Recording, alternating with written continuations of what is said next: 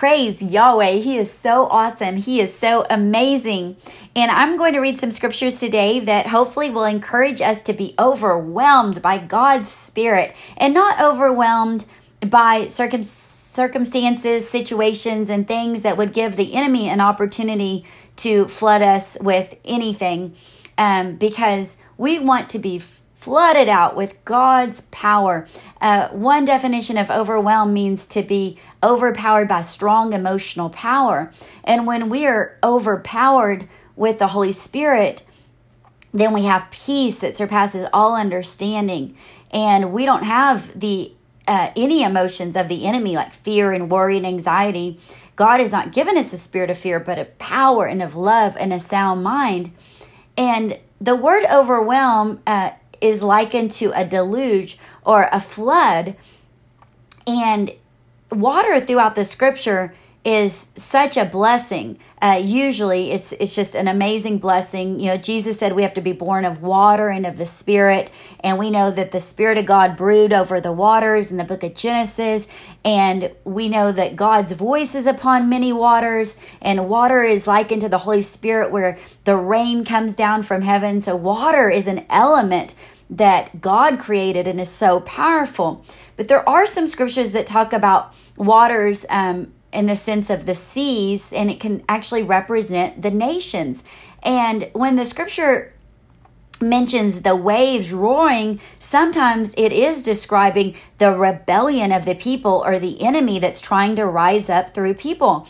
Um, but Psalm 93, verse 4 says, Yahweh on high is mightier than the noise of many waters, yea, than the mightier waves of the sea. Praise God. The waves cannot swallow us up because God's waves are mightier. And he swallows up the enemy just like he did in the time of Moses when God called his people he was calling his people out of Egypt into the wilderness to make sacrifice to him.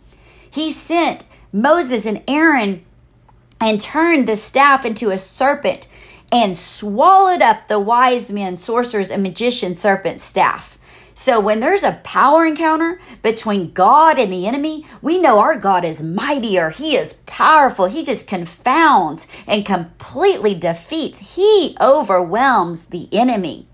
So praise the Lord. God is so amazing. And you know, there are certain things that we can get ourselves into, God forbid, but there are things that, you know, sometimes seem or almost seem overwhelming. Um, there's, you know, certain things that take a lot of time or work, certain things want to consume us. But we know that as we look to God and we trust in God, He will bring us out. He will give us wisdom. He will He will um, intervene mightily when we call upon Him and trust in Him and keep our eyes upon Him.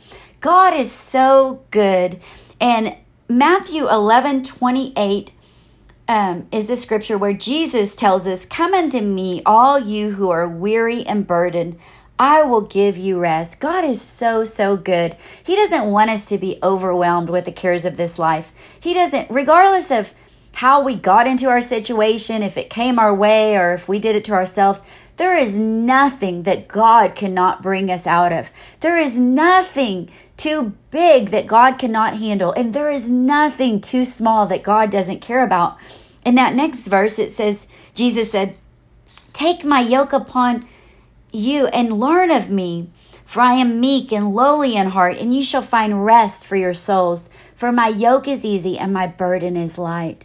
And when we learn of Jesus, we learn that he was asleep in the boat when there was a violent storm and waves roaring. And he uh, operated in the in the authority of God to silence the enemy to stop and still the waves and in the name of Jesus we have authority and power to to shut the mouth of the lion and God wants us to be overwhelmed but he doesn't want us to be overwhelmed by the enemy. He wants us to be overwhelmed by him because his power will overtake us. He will over he will he will overwhelm us with goodness and with blessings.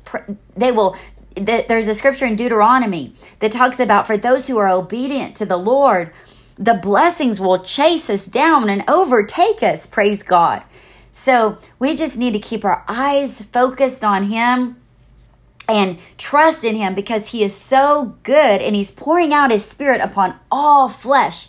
And, and so we can be flooded, just flooded, just completely overpowered with a peace, the peace of God that surpasses all understanding. Let's pray for that, believe for that, and walk in that. Father, in the mighty name of Yeshua HaMashiach, we just thank you for overwhelming us with your power, Lord.